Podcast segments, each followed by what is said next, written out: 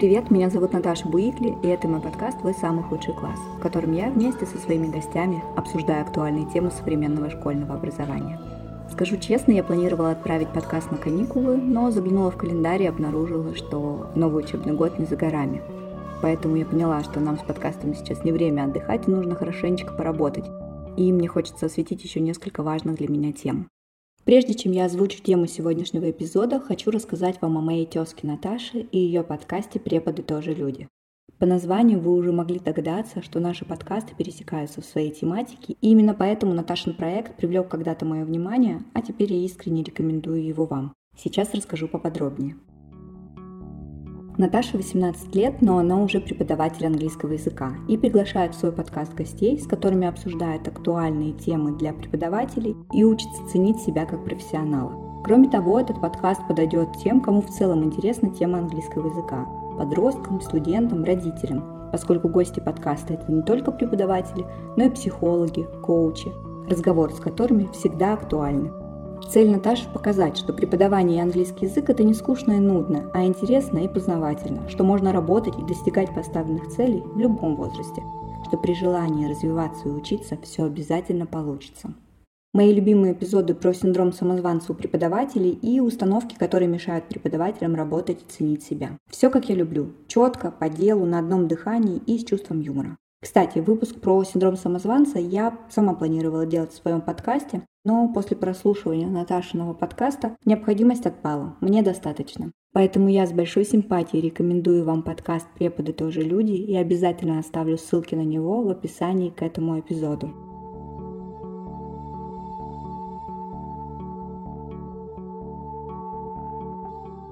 Тема сегодняшнего эпизода выскочила на меня вне очереди и плана, как раз после того, как я заглянула в календарь. Скоро 1 сентября, и многие ребята отправятся в школу в первый раз. Первый класс – это всегда стресс, даже когда ребенок сильно хочет в школу. Задача родителей здесь позаботиться о том, чтобы он как можно мягче перенес смену обстановки и привычного образа жизни. Я попросила помочь мне разобраться с темой подготовки ребенка к школе Юлию Метавскую, маму, психолога и специалиста по детско-родительским отношениям. Юля, привет! Привет! Я предлагаю начать, скажем так, с теоретической базы. Что важно знать родителям о возрастных особенностях его ребенка, который собирается в первый класс, и еще в период, который предшествует первому классу. То есть мы сейчас говорим про возраст 6,5-7,5 лет. Да.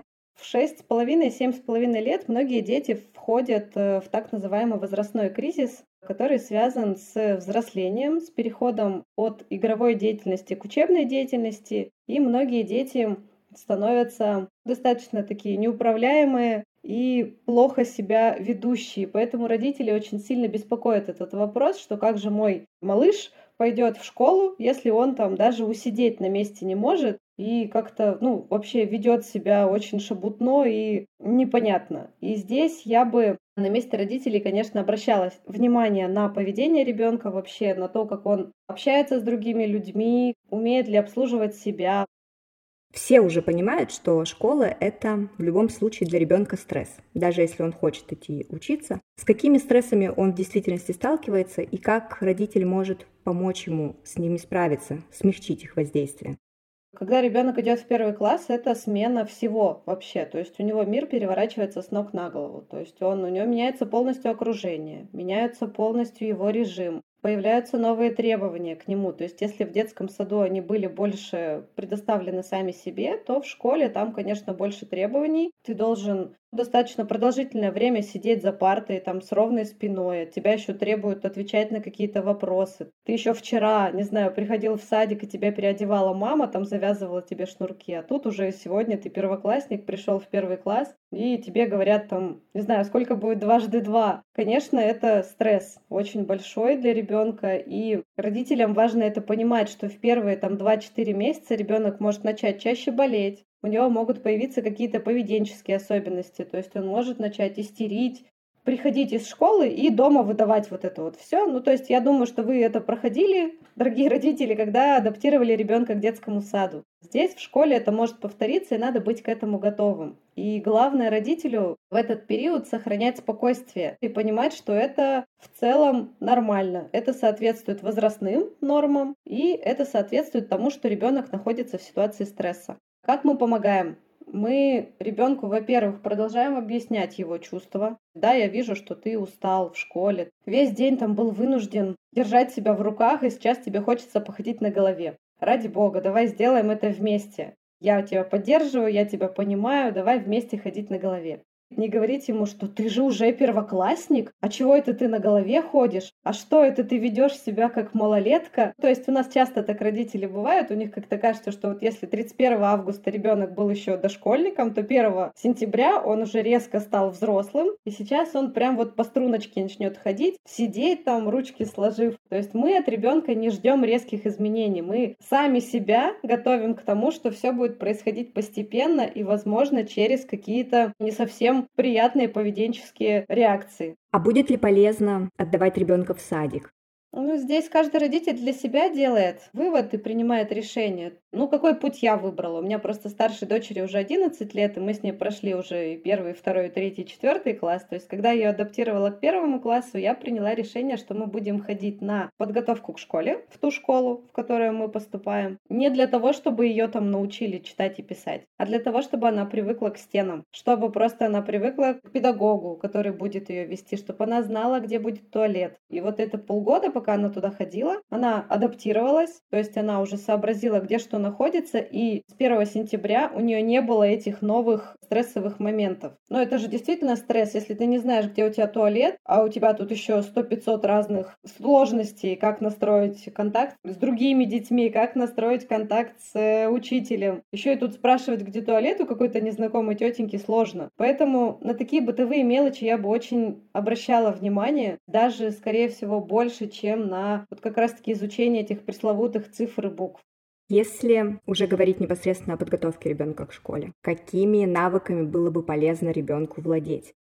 Ребенку важно владеть навыком самоконтроля. То есть вообще к 7 годам у них созревают там в достаточной степени лобные доли. Физиологически они могут себя контролировать. Они могут при помощи волевого усилия заставить себя сесть и слушать учителя. Но все равно там еще до 9 лет эта шатковалка как-то происходит, и то есть первые два года они достаточно разболтаны. Но на это тоже надо обращать внимание. На протяжении там, ну, с 5, да вообще в принципе с рождения надо развивать эти навыки у ребенка, чтобы он мог ждать, чтобы он мог мог делать что-то, что ему говорят.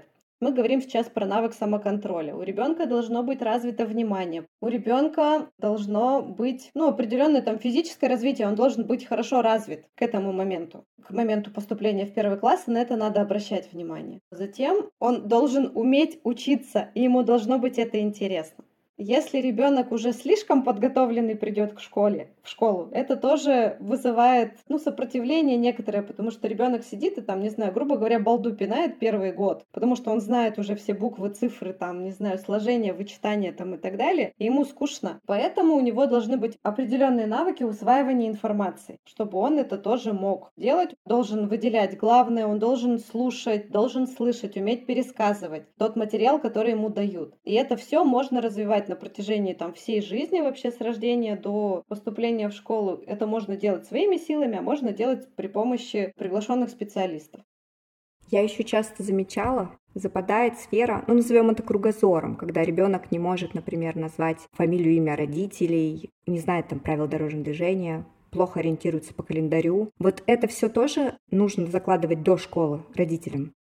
Это да. Какие-то общие знания, общие навыки про родителей. А вообще это основа безопасности ребенка. Ну, то, что вот ты сейчас перечислила, там, допустим, имя, фамилия родителей, адрес, желательно телефон хотя бы одного родителя ребенок должен знать наизусть. То есть это здесь даже вопрос не только подготовки к школе, это вопрос вообще, в принципе, безопасности ребенка, если он где-то потерялся, там, не дай бог. Навык кругозора мы развиваем на протяжении всей жизни у ребенка. Опять же, у меня там второй дочери полтора года, мы уже сейчас с ней учим, как зовут маму, папу, и кем мама, папа работает, по большому счету. То есть это все очень важно. Что мне не нравится в современных тенденциях, это то, что очень большой упор делается именно на развитие интеллекта ребенка. И интеллект это вот, ну, там, сложение вычитания, там, какие-то цифры, буквы, про которых я сегодня уже 33 раза сказала. Но, в общем, в это вкладываются родители. Они вкладываются именно в физическое, в эмоциональное, не вкладываются в работу с уровнем стресса ребенка. А это база, это база, на которой все строится. Да, я с тобой здесь полностью согласна. Ты вот уже сказала, что с дочкой, например, вы учите фамилию, имя родителей в полтора года. Когда можно начинать такую подготовку и как сделать этот процесс интересным? Ну, мы в игре это делаем. Мы с ней можем играть в игрушки. Там у нас папа Бобр, допустим. Вот папа Бобр, как его зовут? Петя, а твоего папу как зовут? Влад зовут. И то есть мы обыгрываем это. Это не так, что ребенка усадил перед собой. Он сядет, ребенок сядет. То есть до двух с половиной, там, до трех лет он сядет напротив за стол, и вы сможете с ним о чем-то поговорить. Но лучше это делать в движении, лучше это делать в игре и в каком-то таком живом взаимодействии, а не так, что вы, не знаю, академика готовите и рассказываете ему таблицу Менделеева, полтора, в два, в три года. Все это в игре, в песочнице, в активном взаимодействии с родителем. Если родителю интересно, то и ребенку тоже будет это интересно усваивать, и он эту информацию усвоит гораздо лучше, чем если это сделано ну, вот в таком сухом формате, что мы сидим и учим цвета. Как-то, не знаю, скучно. Родителю здесь, конечно, надо проявлять недюжинную фантазию и подключать своего внутреннего ребенка, которого мы часто очень сильно глушим и не даем ему вырваться наружу, а на самом деле во взаимодействии с детьми живая искра наша, она очень сильно помогает. И тут не надо читать много книжек о том, как играть с ребенком. Важно просто вспомнить себя. В три года мало кто вспомнит, ну в пять лет себя вспомнить и из этого состояния уже со своим ребенком играть и в том том числе учить его, потому что игра — это учеба, несмотря на то, что нам кажется, что ну вот играет он там. На самом деле он учится, он познает мир через эту игру. То, о чем я говорила, что до первого класса, до 7 лет основная деятельность — это игровая. И через игру ребенок на протяжении аж там 7 лет усваивает правила и закономерности этого мира. Если говорить о предметной подготовке, я уже догадываюсь, что мы с тобой смотрим в одном направлении. Как здесь быть? Насколько ребенка все-таки нужно готовить в школьной программе, опять же, чтобы снизить потом стресс в школе? Или все-таки вообще не нужно учить? Считать, писать, читать? И почему? Почему учить или почему не учить? Я за то, чтобы без фанатизма это делать. Не усаживаем ребенка учить там буквы, цифры и так далее, когда ему полтора, там, два года. Просто сейчас очень многие этим грешат, то есть у него еще мозг недостаточно развит для того, чтобы усваивать эту информацию, и он учит это, ну, так скажем, неправильно. В 5-6 лет это сделать гораздо проще. И что мы можем сделать перед школой? Мы можем выучить буквы, и мы можем выучить цифры. Мы можем выучить, ну, там основные принципы соединения слогов. Дочка у меня в Екатеринбурге училась в 130-м лицее. На вступительных экзаменах там спрашивают чтение, там спрашивают понимание текста. Ты читаешь и пересказываешь. В других школах не спрашивают. Насколько я знаю, в частных, во многих частных школах в Москве, которые там с достаточно высоким рейтингом, там вообще у ребенка не спрашивают про навыки чтения и сложения. Делается упор именно на физическую готовность ребенка к школе, на дисциплину, на усидчивость, на его вообще социальные навыки, коммуникацию и так далее. Но вот в лицее спрашивали, а мне было важно, чтобы она поступила в этот лицей, поэтому она у меня умела читать, она у меня умела считать там и так далее. Но просто там и в первом классе была программа такая, что она бы ее просто не освоила, если бы она не умела читать. Поэтому здесь тоже, опять же, выбор каждого родителя. Вы знаете, в какую школу вы хотите, чтобы поступал ваш ребенок. Вы уточняете у директора там, или у методиста, какие требования необходимы для того, чтобы ну, вот, прийти на это входящее собеседование в школу. Потому что в некоторых школах оно есть, не во всех. Если там есть навык чтения письма, то вы об этом узнаете ну хотя бы за год до того, как это случилось. Если оно необходимо, то вы учите ребенка. Но здесь я вот просто умоляю, не надо там двухлетнего ребенка учить читать. Пожалуйста, не надо. Если у него есть интерес там к буквам, цифрам, ради бога. Если он сам прям тыкает пальчиком в книге и спрашивает, какая это буква, не надо, конечно, хранить это в секрете и не говорить там, я тебе до пяти лет не скажу. Если интерес идет от ребенка, то мы ему выдаем эту информацию. Если интереса у ребенка нет, а у мамы очень сильно зудит, и она хочет его научить читать, то мы этого не делаем. Мы работаем со своим зудом. В этой точке мы себя останавливаем и говорим, что я подумаю об этом в пять лет. Мне кажется, еще важно родителям понимать, что все мы разные, у всех разный темп развития функций мозга. И если мама, например, будет все равно продолжать настаивать на том, чтобы ребенок учился читать, а у него не будет получаться, это тоже приведет к стрессу большому. А в стрессе мозг не работает. Возможно, ребенок зачитает, но 8 лет, то есть когда он уже будет прям полноценно учиться в школе, и сейчас не стоит так наседать и портить жизнь ребенку и себе. И согласна с тобой, что все лучше делать через игру, потому что ничего нет криминального в том, чтобы показать ребенку цифры, буквы и поиграть с ними, но не открывать сразу учебники и книги и читать.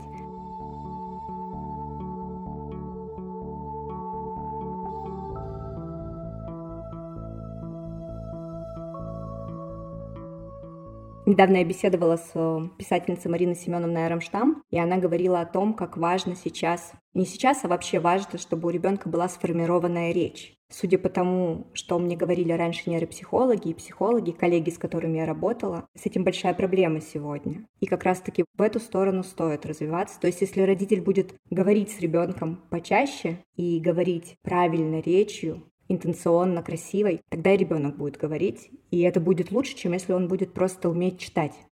Да, согласна, с ребенком разговаривать очень важно. И разговаривать, да, действительно красивой и правильной речью, потому что сейчас при обилии гаджетов, очень большого количества оцифрованной информации у ребенка речь очень такая обрывистая, не обогащенная синонимами и чем бы то ни было. Такая резкая, обрывистая и скудная речь у детей современных сожалению.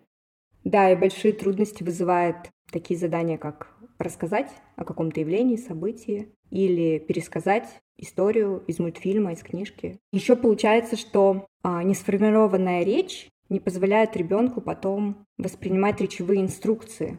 В школе же этого много, там же все время чего-то хотят, что-то говорят, что-то требуют, какие-то инструкции, сделай то, сделай это. И ребенок может просто не понимать, Понимание речевых инструкций – это тоже такой навык, который родители тоже могут развивать там в игре. Это надо делать, то есть это действительно то, на что необходимо делать упор. И мы ребенку даем сложные инструкции. Пройди в кухню, возьми помидорку и принеси папе. С полутора, с двух лет мы уже можем давать длинные инструкции, потому что у многих детей сейчас, у которых особенно диагностирован синдром дефицита внимания, они запоминают только «дойди до кухню». Они туда дошли, и все, дальше перекати поле катается, и типа, о чем мне надо было-то сделать-то здесь, в этой кухне, что я сюда вообще пришел?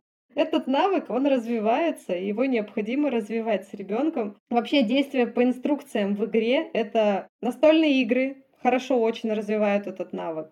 Игры там с прохлопыванием, допустим. Я сейчас хлопаю два раза, и ты прыгаешь на правой ножке. Я сейчас хлопаю один раз, и ты присаживаешься четыре раза делаешь приседания. То есть ребенку надо держать в голове инструкцию, слушать, когда мама хлопнет и сколько раз она хлопнет. Это очень много отделов мозга сразу же задействуются. И таким образом вы вроде как бы веселитесь, а с другой стороны вы очень круто и хорошо развиваете мозг ребенка. И моя сфера деятельности, она как раз-таки связана с тем, что я этим с детьми занимаюсь. Вроде бы вот какой-то фигней, то есть мы там то мячик перебрасываем, то еще что-то, но при этом Ребенок до начала коррекции приходит с одними показателями, а после коррекции он выходит уже совершенно другими. И родители очень многие в шоке. Как так? Вот вы тут ползали по полу по-пластунски, и сейчас у меня ребенок там, не знаю, начал с утра вспоминать, что ему надо почистить зубы. Как вы это сделали? Через простые очень действия мы достигаем очень больших и классных результатов. И это важно знать, понимать и делать на регулярной основе. Если ребенка, например, научили читать в три года, в семь, когда он пойдет в школу, ну, помимо того, что он столкнется со скукой и запоздает с пониманием школьных процессов, потому что ему будет неинтересно, правильно ли я понимаю, что родителям нужно быть готовым к тому, чтобы дать ему что-то в 7 лет вместо чтения? Знаешь, как говорят, где-то прибавится, где-то убавится. Или нет? Можно проще к этому относиться. Да, ты все правильно понимаешь. Мозг, наш мозг, он не заточен под то, чтобы в три года учиться читать.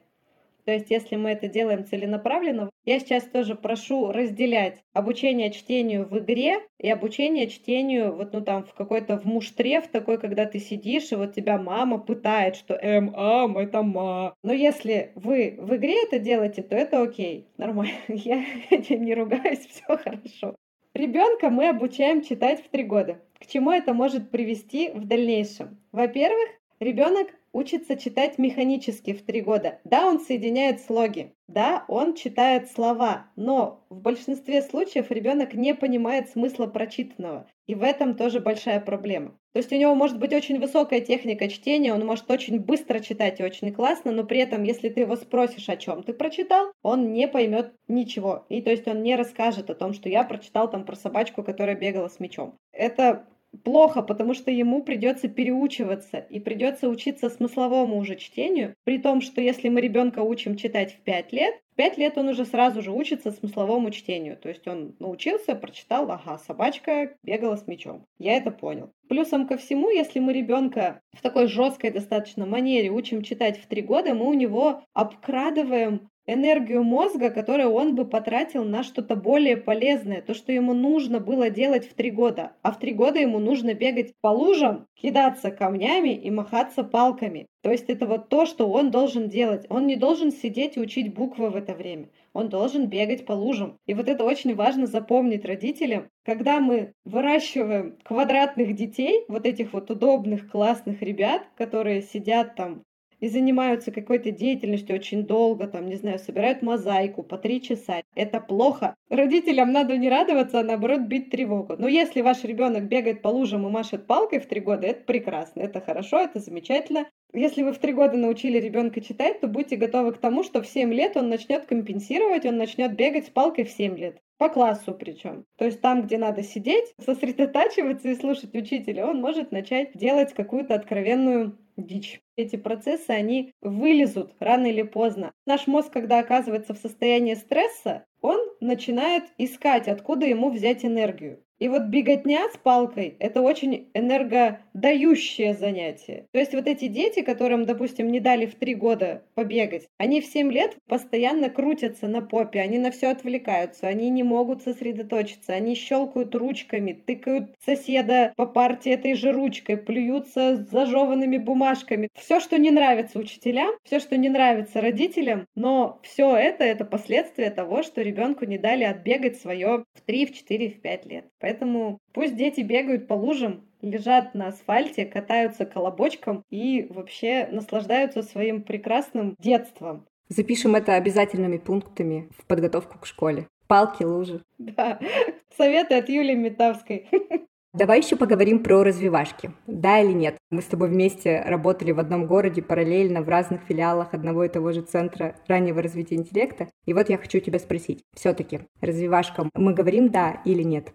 Вообще, к нашему центру, в котором мы работали, у меня много вопросиков появилось после того, как я отучилась на нейропсихолога. Я поняла, что очень много из того, что мы давали, было не очень классно и не очень здорово, но за что я благодарна этому центру? За то, что это происходило действительно в игровом формате. Это правда была игра. Это не было такое, что мы их садили и учили, потому что потом я работала в другом центре детского развития, и там у меня шла война. Они сажали полуторагодовасиков за стол на 30 минут. И они сползают, бедняжечки, под этот стол. Я говорю, ребят, ну давайте на коврик, пожалуйста, ради бога. И у нас прям, ну серьезно, была война с директором этого центра, что она меня очень сильно ругала, что я со своим уставом пришла в чужой монастырь. Но я своего добилась. С полуторагодовасиками мы занимались на ковре. Я за развивашки, э, сторонник того, чтобы ребенок получал общение, смотрел на других детей, чтобы это не было вот это маленькое оранжерейное растение, которое видит только маму, папу, бабушку и там, дай бог, сестру и брата. Пусть они видят других детей, это хорошо. Но родителям я бы дала совет обращать внимание на то, как подается информация. Вот этот вот слоган, не знаю, «Растим маленьких гениев», учим программированию в три года. Вот это у меня бы уже вызвало вопросики. Ну, то есть зачем? Я за музыкальное развитие. Мне очень нравятся сейчас музыкальные развивашки. Это какая-то ритмика, это прохлопывание слогов, это танцы, знакомство с музыкальными инструментами, знакомство с голосом со своим. Это очень классная профилактика заикания, это очень классная профилактика дальнейшего становления речи, знакомство с классикой, с классической музыкой. А вот если это развивашки, что растим гения с двух лет, учим читать с 8 месяцев, это уже, ну, на данный момент у меня лично вызывает вопрос.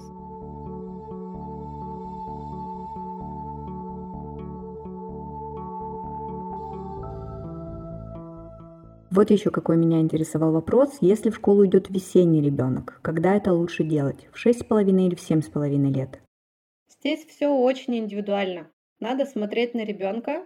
Я бы рекомендовала всем родителям за год до школы, ну или хотя бы за лето до школы, если нету каких-то сильных отставаний, на нейродиагностику ребенка и посмотреть, насколько у ребенка развиты высшие нервные функции и насколько он готов к обучению в школе. И вот как раз-таки у весенних детей я бы это делала в обязательном формате, в обязательном режиме, вела бы их именно с этим вопросом, во сколько нам идти в школу, в 6,5 или в 7,5, проведите диагностику и дайте нам, пожалуйста, ответ. Нейропсихолог прогонит ребенка по своим пробам, там проверит, какое у него внимание, мышление, усидчивость, импульсивность там и так далее, и уже даст вам ответ. Ну, типа, вам ок, идите в шесть с половиной. А вот вам лучше посидеть в садике там годик и пойти в семь с половиной лет. Вообще очень классно, я очень рада, что сейчас, ну, насколько я понимаю, это же уже даже на законодательном уровне ввели, что ребенка раньше шести с половиной лет в школу не берут. Мне это нравится, потому что у ребенка младше шести с половиной лет есть ряд физиологических особенностей, которые ему не позволяют обучаться в школе.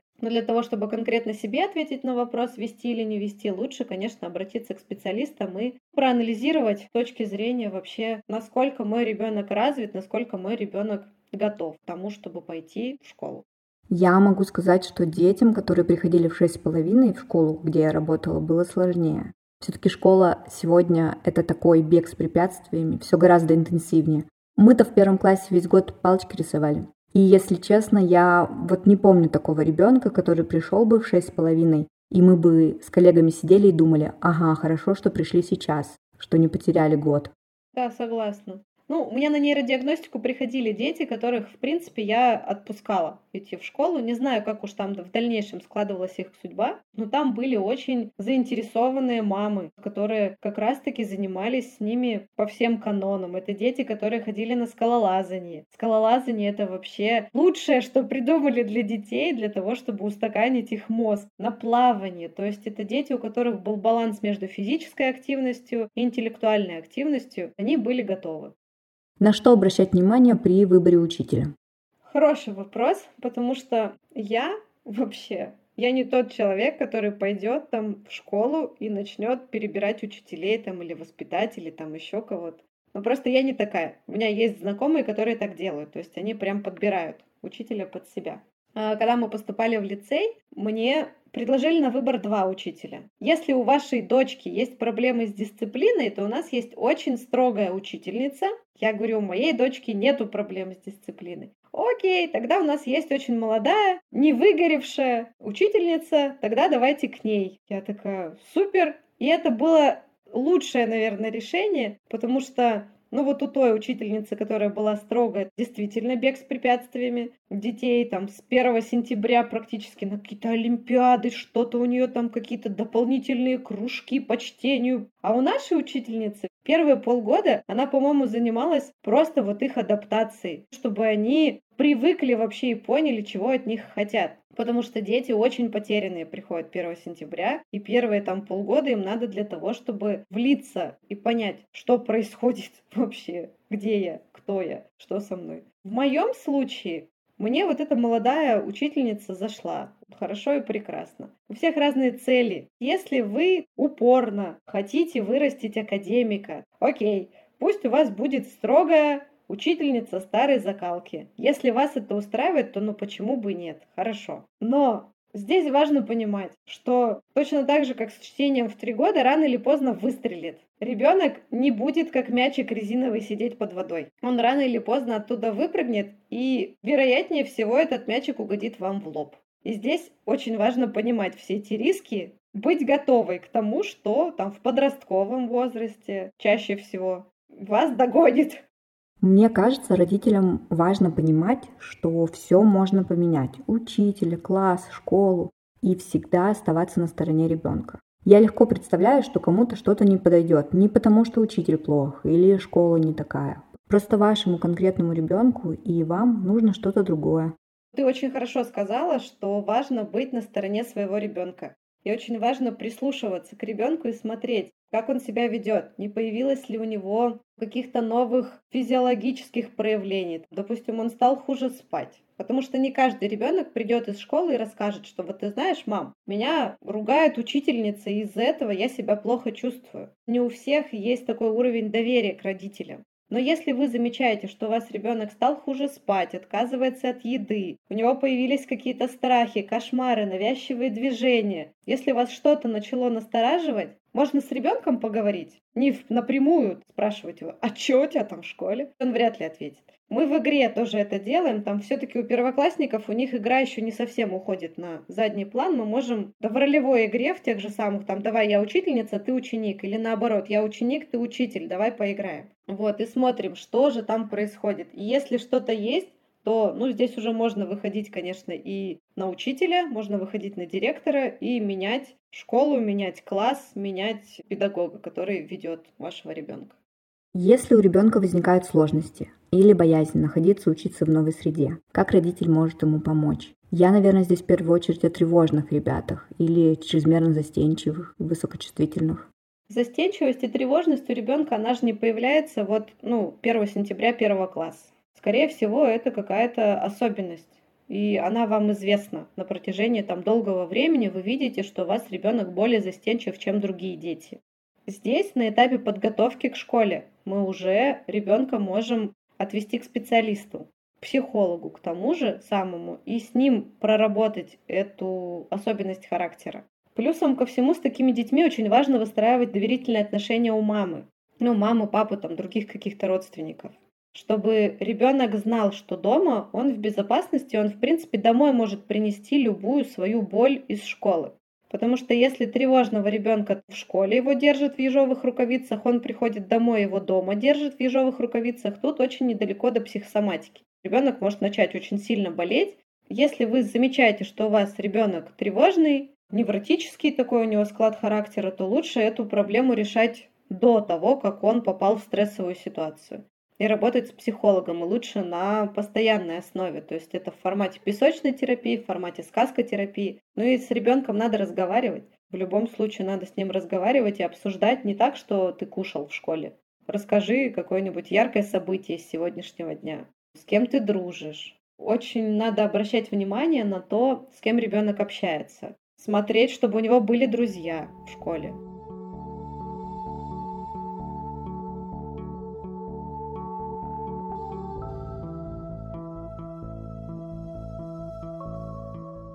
Юля, попрошу тебя нарисовать портрет подготовленного ребенка к школе, чтобы резюмировать все то, о чем мы сегодня с тобой говорили. Во-первых, это ребенок ближе к семи, к семи с половиной годам. Это ребенок, который в достаточной мере овладел какими-то бытовыми навыками. Чего греха таить, у нас некоторые дети там шнурки не умеют раз- завязывать к школе, допустим. У ребенка должна быть хорошая самоорганизация. Он должен грубо говоря, сменку не забывать в школе. Он должен собирать рюкзак с вечера. У ребенка должен быть достаточно широкий кругозор. У ребенка должно быть хорошо развито внимание и память.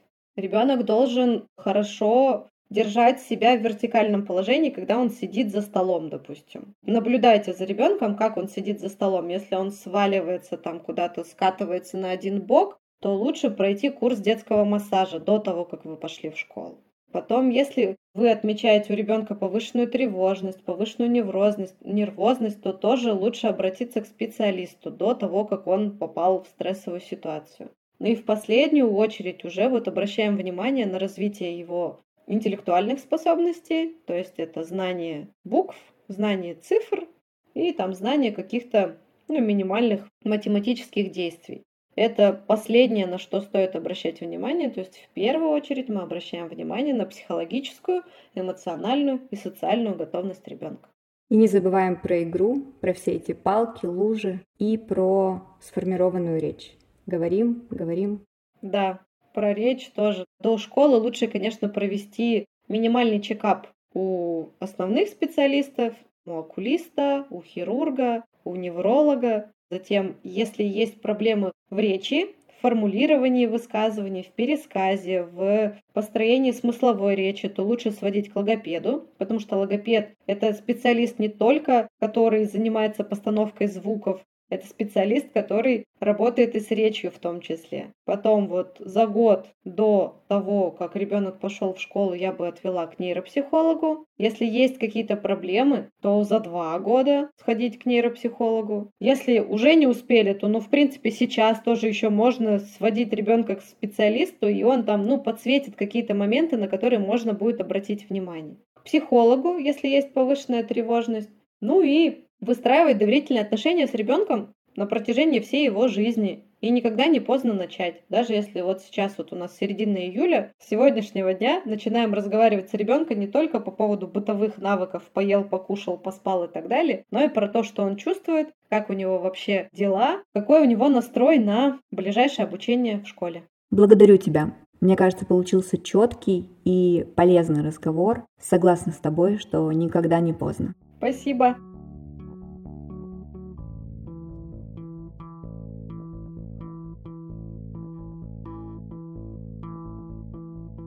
Благодарю всех, кто послушал сегодняшний выпуск. Буду рада, если вы подпишетесь на «Вы самый худший класс» на вашей любимой подкаст-площадке.